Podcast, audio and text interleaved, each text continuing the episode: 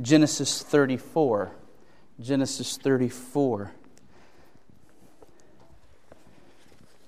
We've been seeing some very positive and encouraging things happening in Jacob's life over the last few chapters. We've seen God deliver him from the hand of Laban and God deliver him from Esau and bring peace into their relationship. And we've seen that he's now called Israel, and, and we see how God is maturing him as a man. And, and yet we get to Genesis 34, and the somewhat rosy picture that's been painted gets balanced out with the other side of things namely, that even true followers of God are not perfect in this life, and that we all have struggles that, um, that haunt us. We have our, our um, blind spots, so to speak.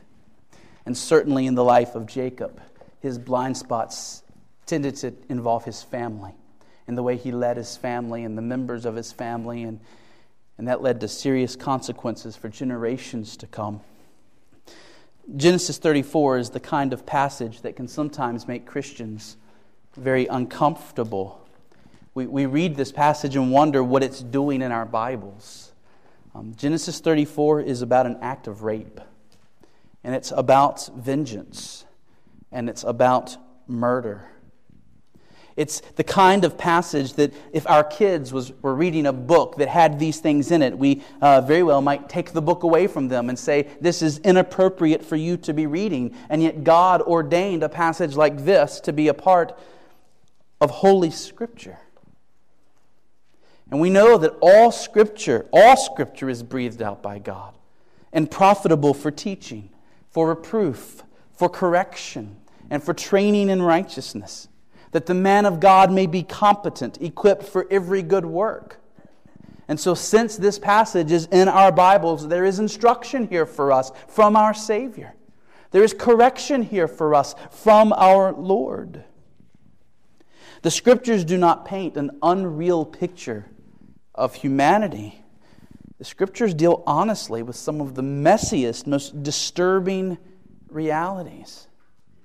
In this passage, we find that Jacob's daughter, Dinah, is raped, and then we see how he responds, and we see how her brothers, his sons, respond, and none of them respond well.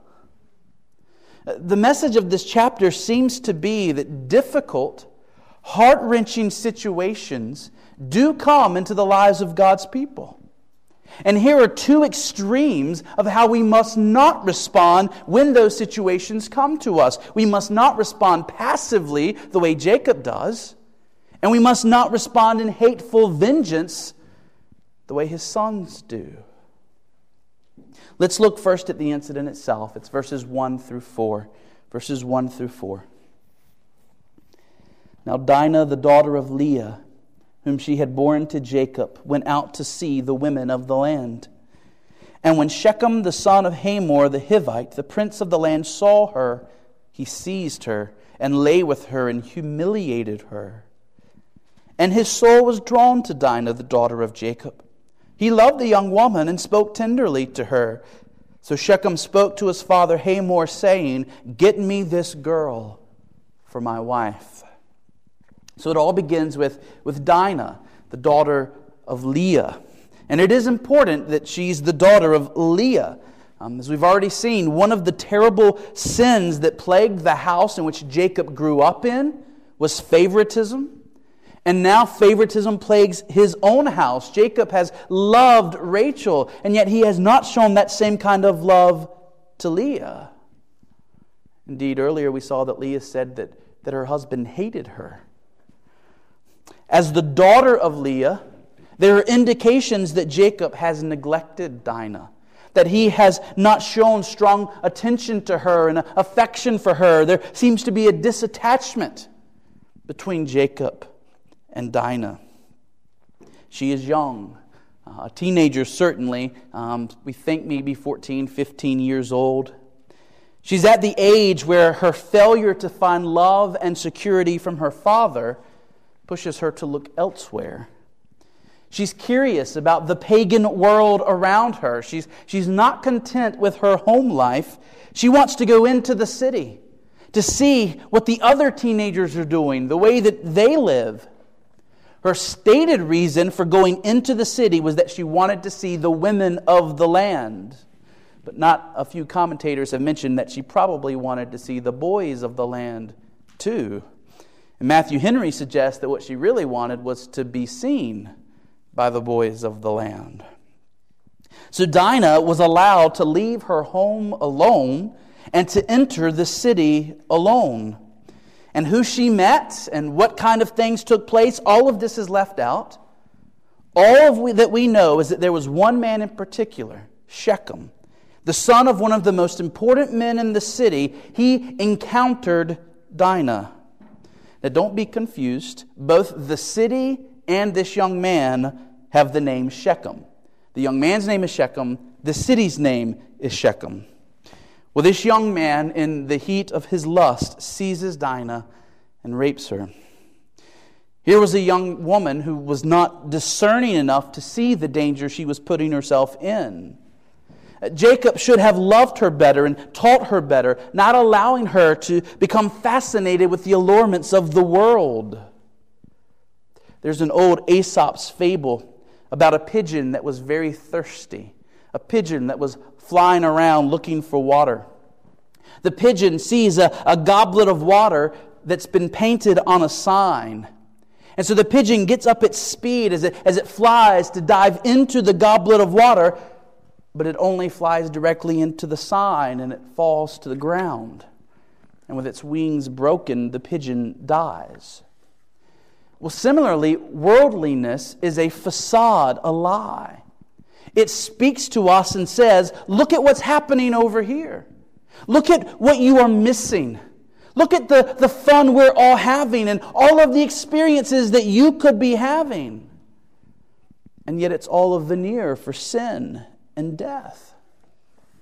Dinah took a trip to see how the pagan world lived, and she got far more than she bargained for. This should be a warning to all of us who are tempted to look longingly at unbelievers and the way unbelievers around us live. We need to remember Lot's wife who looked back longingly at, at her old life in Sodom. This should be a warning to us who are parents our children, and perhaps particularly our teenagers, are vulnerable to this kind of snare. They grow tired of their Christian family and the way their family does things. They want to know how does the rest of the world live? They want to see and experience a different kind of life. So and so at school or so and so down the street, they get to do this or they get to do that or they're involved in this, they're involved in that. Why don't I ever get to do those things? The grass is always greener on the other side. And so it's the responsibility of Christian parents to help their children see that it is a facade, that the best this world has to offer still ultimately ends in sin and death. The Christian life, the life of, of living by faith according to the ways taught to us by Christ, this is the best and safest and most joyful life someone can know on this planet. If our children take our words for it, they will be very, very blessed because of it. It is sad when children don't take their parents' word for it and have to learn the hard way that this is true. Following Christ is the way of real peace in our hearts, real peace with God. The allure of pagan worldliness attracted Dinah and the consequences for her were terrible. But then there's this young man, Shechem, and what he did was an awful thing. He is the one who committed this heinous act, but he is a pagan. And so we don't know what his life of growing up was like, what kind of morality he was taught, but it was almost certainly something very different than what you and I believe. He was probably a young man used to getting what he wants. He was the son of a powerful man. He lives for self. And as we will see again and again in this passage, the way he treated Dinah, it was despicable and outrageous. As it happens, though, even after he has done this terrible thing, his heart is genuinely drawn to Dinah. He cares about her. We're told that he speaks tenderly to her and that he wants her as his wife. In fact, he goes to his father with his desire, and now it is him and his father who will go to Jacob to see if a marriage match can be made. Do you see that word get in verse 4? That word get. It's the same as the word that is translated seized in verse 2. Literally, Shechem seized Dinah once. Now he wants her to be seized again for him as his wife. And this does reflect something of the sinful character of this young man. He's the kind of man who, when he sees something he wants, he wants it now and he must get it. In fact, in verse 4, that word get is an imperative. He is commanding his father. He is demanding of his father, Get me this woman to be my wife. We'll look at verses 5 through 7 and see what happens next. Verses 5 through 7. Now Jacob heard that he, Shechem, had defiled his daughter Dinah. But his sons were with his livestock in the field, so Jacob held his peace until they came. And Hamor, the father of Shechem, went out to Jacob to speak with him. The sons of Jacob had come in from the field as soon as they heard of it, and the men were indignant and very angry because he had done an outrageous thing in Israel by lying with Jacob's daughter. For such a thing must not be done. Now, already we see two different responses that of Jacob and that of his sons. Jacob hears the news of what has happened to his daughter Dinah, and we're told that he held his peace until his sons returned from the field. He does not respond rashly but he determines that when his sons come back, a decision can be made about the best way to respond. That this isn't a bad thing here. Um, it is very prudent to be thoughtful and wise in the way you respond in a difficult and messy situation. The issue is complicated too because Jacob and his family are foreigners living among these people. And so, if he responds in a harsh way to Shechem and Hamor, there's always the danger that the people of Shechem, as well as people from the other regions around them, they could gang up against him and his family. And so, there are lives at stake in the way they respond. So, Jacob is holding his peace. Jacob is waiting. His sons immediately head home as soon as they hear the news. We're told that they are indignant, they are very angry, and to some extent, this anger was a righteous anger. Moses, who wrote the book of Genesis under the inspiration of the Holy Spirit, says in verse 7 that the rape of Dinah was an outrageous thing in Israel, something that must not be done. He sympathizes with the anger of the brothers. Here is Israel at its very beginnings one man and his family. But remember that the book of Genesis was being written for the nation of Israel as they travel through the wilderness to the promised land. And so Moses is making very clear to those people that they must not minimize this sin. This is a kind of sin that is a terrible thing and must never be done. Now, why is this sin of rape so terrible? Well, there are many, many reasons, as you know. Woman was given to man to be cherished by him, not abused by him. But ultimately, it comes down to the gospel. You see, the gospel is about how Jesus loves his bride, how he gave his life for her, how he gently leads her and provides for her. Jesus has made promises to us, and it is by our trust in him that we receive his love and that we are his and, and that we are saved.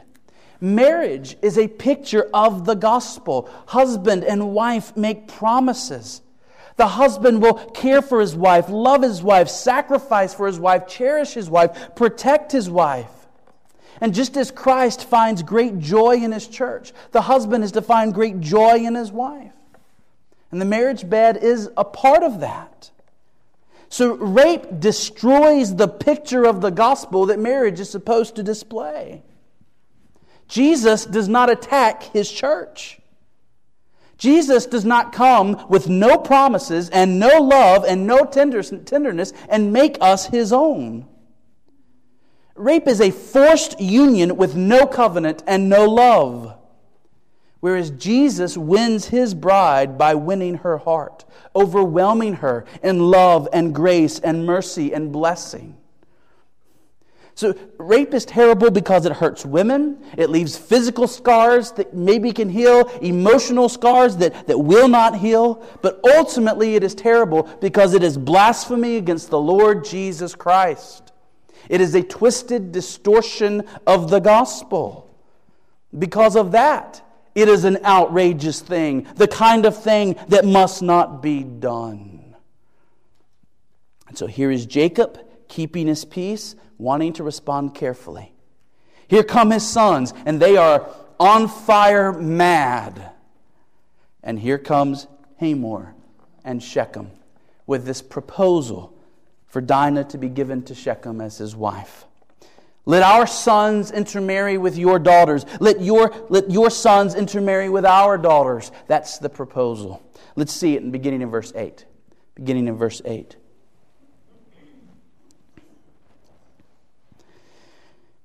But Hamor spoke with them, saying, The soul of my son Shechem longs for your daughter. Please give her to him to be his wife. Make marriages with us Give your daughters to us, and take our daughters for yourselves. You shall dwell with us, and the land shall be open to you. Dwell and trade in it, and get property in it. Shechem also said to her, this Dinah's father, and to her brothers, Let me find favor in your eyes, and whatever you say to me, I will give. Ask me for as great a price and gift as you will, and I will give whatever you say to me. Only give me the young woman to be my wife. So you see here the offer of Hamor and his son Intermarry with us, and the land shall be open to you. Jacob, you can have property. You will have greater opportunities for business. You will profit financially. What's more, Shechem is willing to pay a hefty bride price. Indeed, whatever you name for Dinah, all you have to do is agree that our sons and daughters can intermarry with one another. Now, this is a theme that we see again and again in the scriptures. And it was extremely important for the nation of Israel that received the book of Genesis, getting ready to enter the promised land where the Canaanites lived. The nation of Israel receiving this book will soon be on the very same land where their father Jacob is dealing with this issue in this passage. And they will have to deal with it too. Can God's people marry others who are not God's people? Or should they? Well, the answer throughout the scriptures is that intermarriage between those who belong to God and those who do not belong to God is wicked and dangerous. How can you become one with someone who has enmity in their heart against your God? And how can you expect to serve God well when you've brought someone who will tempt you away from Him into your own home to be the person on this planet who is dearest to your heart? Now, we've talked many times about this before about the great sadness of, of living every day knowing that the person you are married to will one day be in hell while you are in heaven. You long to see your spouse converted, and yet there's no guarantee that it will happen. Indeed, more times than not, it is the Christian who is led away from Christ rather than the non Christian who is led to Christ. When Israel did begin disobediently intermarrying with the pagans around them, we don't read of huge numbers of pagan peoples coming to trust Yahweh. We read of huge numbers of Israelites turning away. And that's the way it normally plays out. Don't underestimate the power of this world to capture the affections and allegiance of your heart. Mark 3:25 Jesus said, "And if a house is divided against itself, that house will not be able to stand." 2 Corinthians 6:14 Paul says, "Do not be unequally yoked with unbelievers. For what partnership has righteousness with lawlessness, or what fellowship has light with darkness?" And so Christians are to marry Christians. And what a joy to, to have a spouse who knows the same Jesus that you know. What a joy to be able to talk together about the most important things in the world. What a joy to be on the same page as you seek to raise your children in the ways of God. What a joy to be able for, to, to encourage your spouse in prayer and holy living. It is a wonderful thing to know the Lord Jesus Christ and to walk with Him. The only thing better is knowing Jesus Christ, walking with Him, and having others who are close to you encouraging you as you do so. We must be hard nosed on this issue. Our God loves us. He would not give us this command if it was not for our everlasting happiness and good. But there's something else we need to note from these verses. And it's not what's in these verses, it's what's not in these verses. Hamor and Shechem come to Jacob and come to his sons, and there is not a single word of apology, no expression of remorse, no acknowledgement that what was done to Dinah was wrong. From their perspective, what happened to Dinah is just not that big of a deal. Let her be given to Shechem and all will be fine. See, here is the moment when Jacob needs to stand up. Here is the moment when Jacob, as her father, needs to talk to these men about the true God and about true morality. Instead, probably out of fear for his family, he remains passive. Instead of acting as the head of his household and taking charge of the situation, he just sits back. And his sons, in their vengeance, take over. And so let's see the response that the sons give, beginning in verse 13. The sons of Jacob answered Shechem and his father Hamor deceitfully because he had defiled their sister Dinah. They said to them, We cannot do this thing to give our sister to one who is uncircumcised, for that would be a disgrace to us. Only on this condition will we agree with you, that you will become as we are, by every male among you being circumcised. Then we will give our daughters to you, and we will take your daughters to ourselves, and we will dwell with you and become one people. But if you will not listen to us and be circumcised, then we will take our daughter and we will be gone. You can see how the sons have taken over even the role of Jacob. They called Dinah our daughter. There was a time when Jacob was a deceiver, lying to people for his own gain. Now his sons are following in his wicked footsteps. They answer deceitfully. And what is their plan? Why have all of the men of Shechem be circumcised if there's no intention of actually giving the daughters to intermarry with them? What is the plan that these sons are up to? Watch it unfold beginning in verse 18. Their words pleased Hamor and Hamor's son Shechem. And the young man did not delay to do the thing because he delighted in Jacob's daughter. Now he was the most honored of all his father's house. So Hamor and his son Shechem came to the gate of their city and spoke to the men of their city, saying, These men are at peace with us. Let them dwell in the land and trade in it. For behold, the land is large enough for them. Let us take their daughters as wives, and let us give them our daughters. Only on this condition will the men agree to dwell with us, to become one people, when every male among us is circumcised as they are circumcised. Will not their livestock, their property, and all their beasts be ours? Only let us agree with them, and they will dwell with us. And all who went out of the gate of this city listened to Hamor and his son Shechem. And every male was circumcised, all who went out of the gate of the city. Now, the gate of the city was the place where assemblies were held to discuss important matters pertaining to the city. And you see how Hamor convinced the men of the city to be circumcised. Namely, he appealed to their greed. He said, Let us intermarry with rich Jacob and his sons, and their riches will come to us. Through inheritance, through Jacob's family becoming one people with us, there's going to be great economic benefit for us. By appealing to their greed, he enticed the men of Shechem to be circumcised. Verse 25. Verse 25.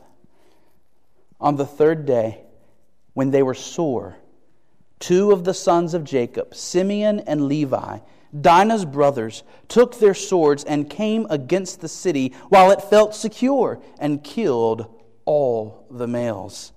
They killed Hamor and his son Shechem with the sword and took Dinah out of Shechem's house and went away. The sons of Jacob came upon the slain and plundered the city because they had defiled their sister. They took their flocks and their herds, their donkeys, and whatever was in the city and in the field, all their wealth, their little ones and their wives, all that was in the houses, they captured and plundered. Here was the plan. The men of the city are now in no condition to fight. Simeon and Levi, sons of Leah, brothers of Dinah, come and execute their own vigilante justice upon the city. Only one man had defiled Dinah. In their wrath, they made the whole city pay. The rest of the brothers come upon the city and they plunder it. And they capture not only the livestock and the property, but they take even the women and the children. This sin of Simeon and Levi is even worse than Shechem's. Shechem took Dinah's honor. They took the lives of every man in the city. Their sin was terrible on so many levels. First, no one seems to be considering Dinah's part in this, namely the fact that, that, that, she likely played the tempter to Shechem. She certainly is not to be blamed for what happened to her, but she wouldn't have been the first teenage girl to, to flirt with young men, not realizing the strength of human lust. As Matthew Henry says, had Shechem abused her in her own mother's tent, well, that would have been another matter. But she went upon Shechem's ground, and perhaps by her indecent carriage had struck the spark which began the fire. When we are severe upon the sinner, we must also consider the tempter. And this is not to excuse Shechem at all, but it should have been considered by the brothers who surely knew for themselves what it was to wrestle with this sin of lust. And then there's the fact that Shechem really did seem to have feelings for Dinah. He seemed to really love her. Should that not account for at least a little bit of mercy? I say that because these brothers have determined that Shechem's punishment must be death. Yet, not even the law of God given at Mount Sinai, as strict as it was, gave a punishment of death for rape. Deuteronomy 22, 28 through 29 says, If a man meets a virgin who is not betrothed and seizes her and lies with her, and they are found, then the man who lay with her shall give to the father of the young woman fifty shekels of silver. And she shall be his wife because he has violated her, and he may not divorce her all his days. And some people scoff at that law in Deuteronomy and act as if it doesn't go far enough. But what the law required was that the man who did this had to pay a steep financial price, and then he was bound by the law to provide for and care for this woman as his wife for the rest of his life. Yet here, these brothers have made themselves judge and jury. They've assumed an authority they have no right to take upon themselves and they have determined that Shechem must die for his sin. And yet they go further because they don't just kill Shechem, they kill every man in the city. Men who had nothing to do with this sin. Men who had not sinned against them in any way, yet they punish them all for the sin of one. Not only does Simeon and Levi come with their own form of justice, but, but they have a very twisted and unfair justice, one that gives vent to their rage and harms people that were innocent of the crime. Think of all of the wives they made widows that day, all the children they left fatherless that day.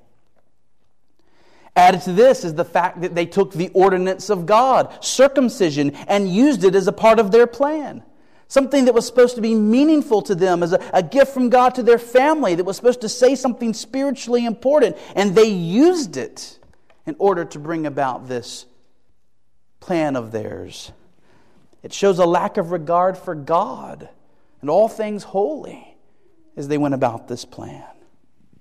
And so here are the brothers, neck deep in wickedness, working out this plan, while Jacob is passive and appears to do absolutely nothing to address the situation.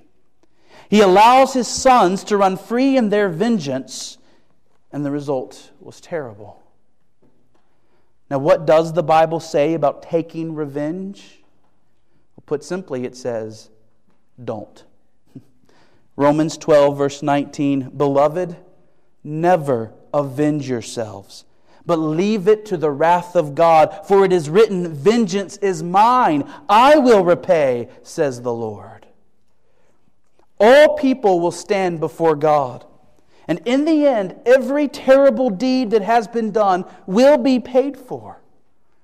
All will be made right in the end. We are taught to entrust ourselves to God and entrust the situation to God, never to act out of vengeance. Leave that to God. We are to love our enemies. We are to pray for those who persecute us. We are to overcome evil with good. Here is a lesson that our Lord is teaching us about the conflicts we experience in our own lives. Whatever conflict you may be dealing with, don't ever respond out of anger or vengeance. Now, I don't know what might be going on in your life right now.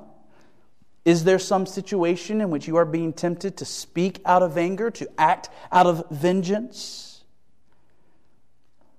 Look to God for His wisdom. Entrust yourself to Him. Look at the last two verses of the chapter. Then Jacob said to Simeon and Levi, You have brought trouble on me by making me stink to the inhabitants of the land, the Canaanites and the Perizzites. My numbers are few, and if they gather themselves against me and attack me, I shall be destroyed, both I and my household. But they said, Should he treat our sister like a prostitute? Now, Jacob is right about what Simeon and Levi have done. And it's rather sad that he never took any initiative in the process. He, he could have spoken with Hamor and found a path of reconciliation. He could have demanded a price for Dinah to ensure that she would be well cared for for the rest of her life. Instead, Jacob sits back and does nothing. And these sons of Leah might well have thought, well, our father never cared for our mother, and now he doesn't care for our sister either. And so they take it upon themselves. We must stand up for her. Our father's not standing up for her. And only after they have done what they thought to do does Jacob speak up and complain about what they did. Men, let us lead our households and not be passive the way Jacob was passive.